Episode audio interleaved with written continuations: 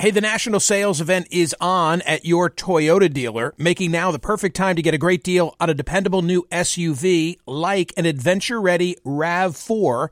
Available with all-wheel drive, your new RAV4 is built for performance on any terrain, from the road to the trails, and with plenty of passenger and cargo space, plus available tech like wireless charging, you and your entire crew can stay connected. Or check out a stylish and comfortable Highlander with three spacious rows of seating for up to eight passengers and with available features like the panoramic moonroof.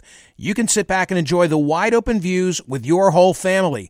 Plus, both RAV4s and Highlanders are available in hybrid models, so no matter your style, you can drive efficiently and save on gas. Visit your local Toyota dealer and check out amazing national sales event deals on RAVs, Highlanders, and more when you visit buyatoyota.com. If you're like me, it's now the end of the day and you say, uh oh, what are we going to have for dinner? Well, here's the solution. Eating better is easy with Factor's delicious, ready to eat meals. Every fresh, never frozen meal is chef crafted, dietitian approved, and ready to go in just two minutes. You're going to have over 35 different options to choose from every week, including Calorie Smart, Protein Plus, and Keto. Flexible for your schedule, get as much or as little as you need by choosing your meals every week. Plus, you can pause or reschedule your deliveries at any time. Also, there are more than 60 add-ons to help you stay fueled up and feeling good all day long. Factor is the perfect solution if you're looking for fast, premium options with no cooking required. Sign up and save. We've done the math. Factor is less expensive than takeout, and every meal is dietitian approved to be nutritious and delicious. What are you waiting for? Get started today and get after your goals. Head to factormeals.com slash smerconish50 and use code smerconish50 because you'll get 50% off. That's code smerconish50 at factormeals.com slash smerconish50. Get your 50% off. I'm reading from a book that came out today. Today is the publication date for this book, Interstellar. Quote, Are we alone? Whenever there is a serious scientific inquiry into this question, it inevitably attracts a lot of light and noise from the public. But in all that attention, another important question can get lost. Why are we here? Dr. Avi Loeb is asking this question in Interstellar, The Search for Extraterrestrial Life and Our Future in the Stars. Dr. Loeb is the Frank Baird Jr. Professor of Science at Harvard University. He's the longest serving chair of Harvard's Department of Astronomy. He's the founding director of Harvard's Black Hole Initiative and a heck of a lot more. Dr. Loeb, thank you for being here on Publication Day. I really appreciate it. Thanks for having me. It's the perfect day for reasons you're aware because I, I know that you've made a major announcement today. We'll get to that in a moment, but let's first talk about Interstellar, the book, because the two subjects are interconnected. Why do you say we also need to address the question of why are we here when we are wondering, are we alone?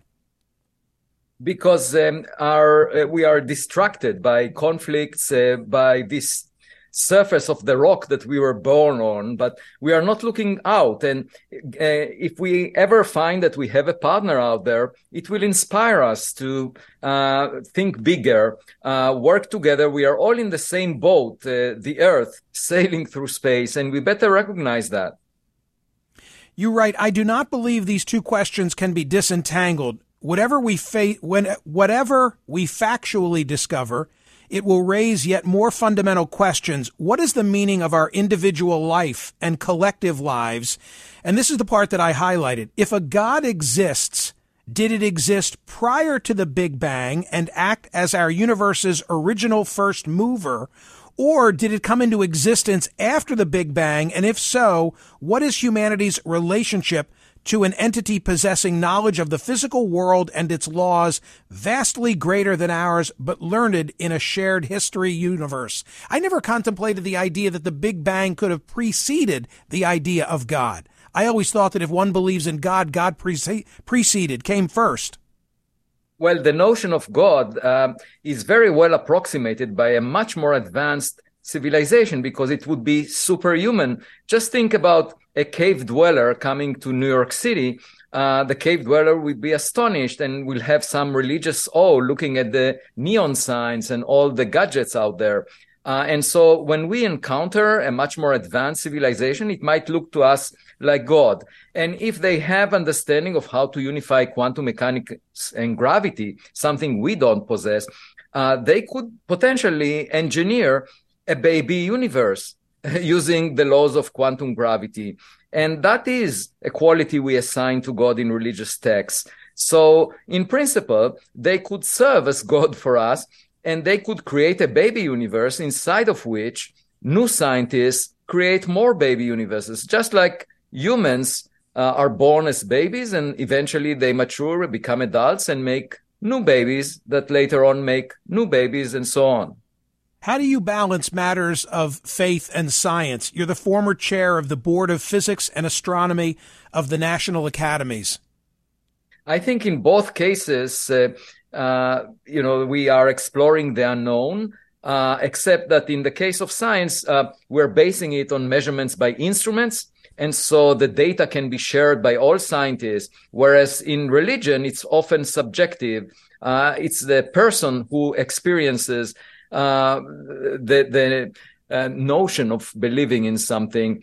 Uh, and in my view, you can bring the two together if we encounter something we don't fully understand scientifically, if it's uh, far more advanced than uh, we are able to um, understand based on our experience here on Earth. So, uh, you know, it will be sort of an a, a, religious experience for us to um, uh, see something uh, operating at a level well above the technologies that we possess. Dr. Loeb, you were profiled in the New York Times Magazine just last week under the headline How a Harvard Professor Became the World's Leading Alien Hunter. They said Avi Loeb's single minded search for extraterrestrial life has made him the most famous practicing astronomer in the country and possibly the most controversial. How are you regarded in, in your interpersonal dealings with your colleagues at, at Harvard? Are, are they thrilled for your notoriety and success, or do they look at you a little suspiciously because you've taken such an interest in extraterrestrial life? Uh, no, I don't sense any of that. Uh, it's only people that don't know me that may have that uh, sense. But the point is, I'm I'm doing the work of science. I'm trying to collect evidence myself. I went to the Pacific Ocean recently, and we can talk more about it.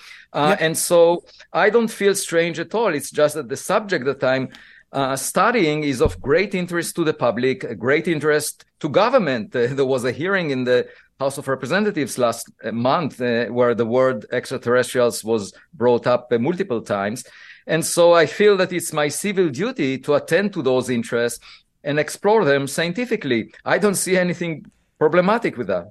So, a couple of months ago, I, I, should say you're in the news today because of the release of Interstellar, the search for extraterrestrial life and our future in the stars. And a link to the book, by the way, is in all my social media. This is the Book Club with Michael Smerconish podcast from SiriusXM. Hey, the national sales event is on at your Toyota dealer, making now the perfect time to get a great deal on a dependable new SUV like an adventure ready RAV4.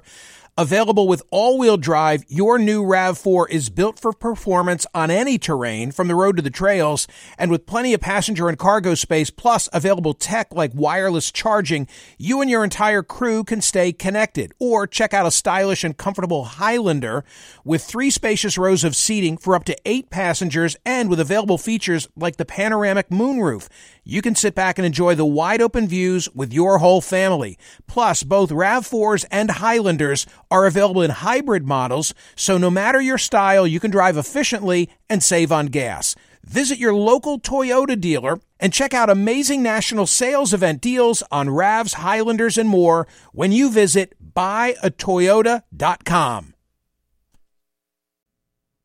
If you're like me, it's now the end of the day and you say, uh oh, what are we going to have for dinner? Well, here's the solution. Eating better is easy with Factor's delicious, ready to eat meals. Every fresh, never frozen meal is chef crafted, dietitian approved, and ready to go in just two minutes. You're going to have over 35 different options to choose from every week, including Calorie Smart, Protein Plus, and Keto. Flexible for your schedule, get as much or as little as you need by choosing your meals every week. Plus, you can pause or reschedule your deliveries at any time. Also, there are more than 60 add-ons to help you stay fueled up and feeling good all day long. Factor is the perfect solution if you're looking for fast, premium options with no cooking required. Sign up and save. We've done the math. Factor is less expensive than takeout, and every meal is dietitian approved to be nutritious and delicious. What are you waiting for? Get started today and get after your goals. Head to factormeals.com slash smerconish50 and use code smerconish50 because you'll get 50% off. That's code smerconish50 at factormeals.com slash smerconish50. Get your 50% off. VR training platforms, like the one developed by Fundamental VR and Orbis International, are helping surgeons train over and over before operating on real patients. As you practice each skill, the muscle memory starts to develop. Learn more at meta.com slash metaverse impact. Dental Associates of Northern Virginia redefine what it means to visit the dentist. Get top quality personalized support from committed experts who prioritize the well-being and satisfaction of you and your family. Care is centered on a highly personalized treatment plan backed by the trust and support of long-lasting relationships. Schedule your next appointment by visiting dental1-va.com slash offer slash SiriusXM. Listen to Michael live weekdays on POTUS, Sirius XM channel 124, and on the SXM app. So, a couple of months ago, I, I, should say you're in the news today because of the release of Interstellar, the search for extraterrestrial life and our future in the stars. And a link to the book, by the way, is in all my social media. But you're in the news for a different reason, and it's this. A couple of months ago, you led an expedition that retrieved metallic fragments from the Pacific Ocean floor off the coast of Papua New Guinea to study their composition. These were remnants of a fireball. Could you explain this to us? And then, most importantly, tell us the conclusion that you've released just today. Yeah, so almost a decade ago, the US government satellites uh, detected uh, a fireball from an object roughly half a meter in size that exploded 17 kilometers above the Pacific Ocean near Papua New Guinea. And uh, what was unusual about this object is it was moving very fast uh, and it couldn't be bound by gravity to the sun. So we realized uh, it came from outside the solar system based on its speed. Uh, but moreover, it was moving faster than 95% of the stars in the vicinity of the sun. So it was a fast mover.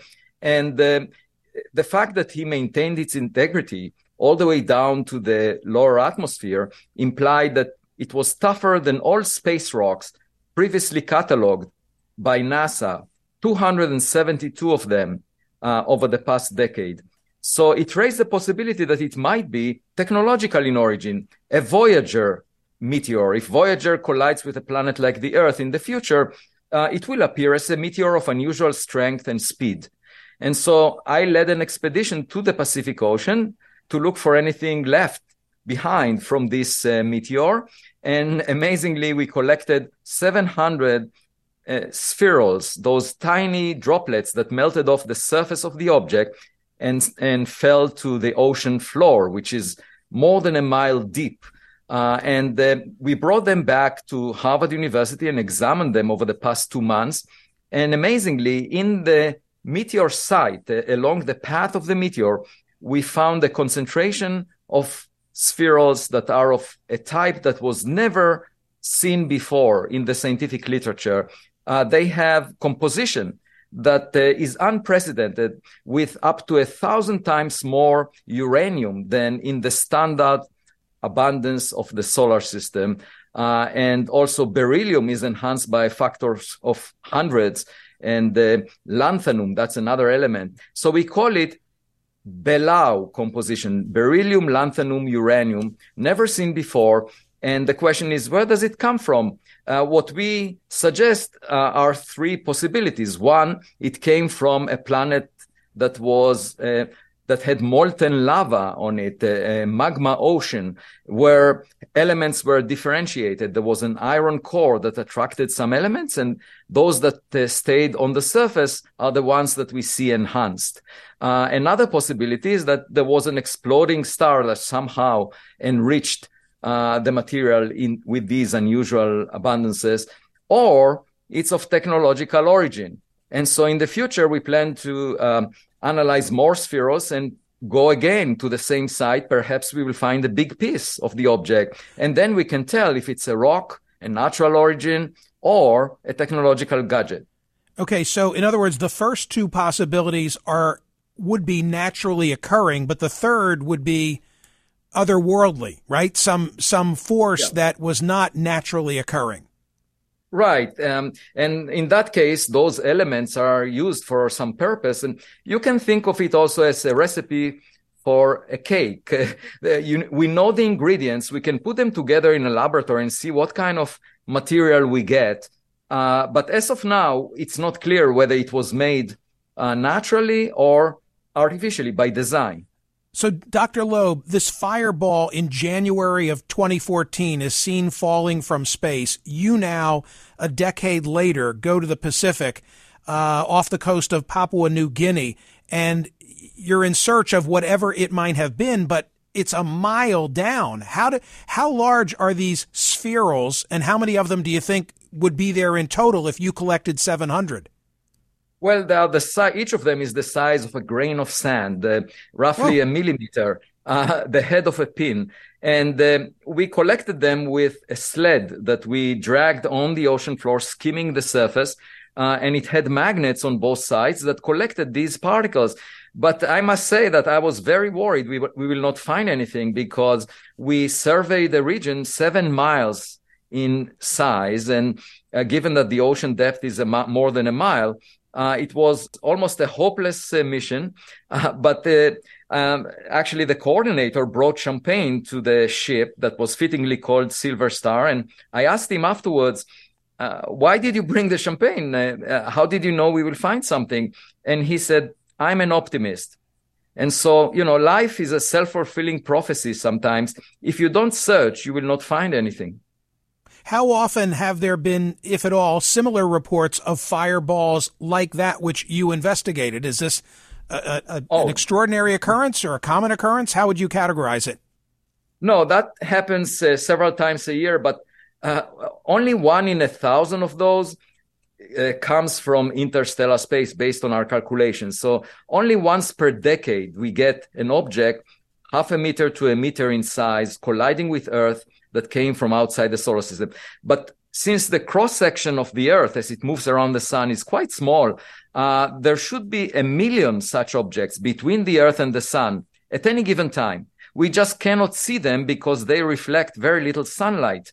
And only when they collide with Earth, they burn up in the atmosphere and you can see them as interstellar meteors. This is the first one recognized ever, the first object from outside the solar system that humans put their hands on materials from it and analyzed it. I should say scientists, because the question is whether the government ever saw something like that. The paper that you and your team have authored about Belau, if that's the proper pronunciation, are you now submitting this for peer review? Yes, it was submitted yesterday, and uh, uh, we look forward to seeing the comments uh, from the community. But it's an experimental study so you know the, you cannot uh, argue with data. Uh, the uh, laboratory that provided these results uh, is at harvard university led by um, uh, Stein Jacobsen who is a very reputable and conservative investigator. And uh, he didn't have any bias. He thought we will find solar system spherules but when he came to me and said i've never seen anything like it we need to invent a new name for it. I realized we discovered something exciting. From the press release that came out today about your work, it says these spherules also exhibit iron isotope ratios unlike those found on Earth, the Moon, and Mars, altogether implying an interstellar origin. And you've given me in lay terms, and I appreciate that, three possibilities that it came from another planet, that it came from an exploding star, or that it came from a technological origin or quote unquote gadget. Do you, Dr. Avi Loeb from Harvard, favor one of those three conclusions? I'm agnostic. Uh, I think we are learning something new no matter what, because the numbers are very challenging. Uh, if you believe that it's natural in origin, um, there need to be 10 to the power 23 such objects produced per star. Altogether, they contain about an Earth mass, and that's a lot of mass around every star to disperse in objects that are half a meter in size. It's not clear to me how you can do it if it's uh, uh, you know, if you take it from a magma ocean on a planet uh, with an iron core. So there are many challenges, and I very much hope that more people will think about it, try to explain it. Uh, I, I, believe that it's a, a, pioneering discovery that will open the door for many more in the future. And we will go after the second meteor, uh, hopefully in a future expedition. We will also look for bigger pieces. Uh, by the way, uh, we I called this meteor IM1 for interstellar meteor one, which also sounds like I am one. I am the first of a population of such uh, objects. And the second meteor is called IM2, which sounds like I am two, uh, part of that population. Finally, for Dr. Avi Loeb, it seems like there's been a change within our government on the subject of transparency. Do you believe that government has withheld information on this general subject previously? And if so, why? Were they afraid of panic? Were they afraid we couldn't handle whatever the truth might be or something I'm not thinking of? No, I think the only reason I can think about is they just couldn't figure it out because they're not a, a scientific organization. I'm not sure why they didn't uh, share it with uh, top level scientists. Um, I would be delighted to see it. Uh, probably, you know, if it exists, it's probably stored somewhere. Uh, and uh, it may not exist. So I decided, you know, the oceans are not classified and I decided to go there and uh, find for myself. And I hope that more scientists will do the same. We don't need to rely on the government to tell us what lies outside the solar system. Is the government more inclusive now of, of your role? I mean, I would think that individuals responsible for figuring this out on behalf of the government and the military would be solicitous of your views. Are they? Uh, well, they were always supportive. So the U.S. Space mm-hmm. Command uh, mm-hmm. issued a letter to NASA in which uh, uh, they confirmed the interstellar origin of this uh, particular meteor, even though it's outside of the day job to worry about the national security. So uh, in a way, they supported me. And uh, during the expedition, I received emails from the Pentagon of a few officials that uh, told me that it's great that I'm exploring this. And I haven't seen any sign of negativity from government. It only comes from academia. A final question, and this time I mean it. Have any interstellar meteors hit land on Earth? Is there a place where you can do the type of research that you've just done based in the Pacific? Oh, definitely. I mean, uh, land covers about uh, a third of uh, the surface area of the Earth. But the problem is we don't have a record of that. Um, I mean, only over the past decade, U.S. Uh, government satellites monitored Earth and allowed us to find such an object. And, and the impact is once per decade. So we just need to wait and maybe the next one will uh, land on, on, on, a, on the ground. Of course, if it happened in the Sahara Desert, it would be more challenging to find it than in the ocean. If if it's a grain of sand, I imagine that it would. Your new book is called Interstellar. It's published today. The Search for Extraterrestrial Life and Our Future in the Stars. The author is Dr. Avi Loeb from Harvard. Thank you, doctor. I really appreciate it. Thanks for having me. Hear more of Michael Smerconish on SiriusXM's POTUS Channel 124. Live weekdays from 9 a.m. to noon East or anytime on the SiriusXM app. Connect with Michael on Facebook, Twitter, YouTube, and at Smerconish.com. Book Club with Michael Smerconish. New episodes drop Mondays, Wednesdays, and Fridays. BP added more than $70 billion to the U.S. economy in 2022 by making investments from coast to coast investments like building charging hubs for fleets of electric buses in California, and starting up new infrastructure in the Gulf of Mexico. It's and, not or. See what doing both means for energy nationwide at bp.com slash investing in America. Is America's primary system working? Is the Electoral College still the best process for electing a president? Could a third party candidate ever be successful? In a new season of You Might Be Right, former Tennessee governors Bill Haslam and Phil Bredesen gather the country's top experts to explore these issues and more as we approach the 2024 presidential election. Listen to You Might Be Right, a new podcast from the Baker School at the University of Tennessee, available now wherever you get your podcasts.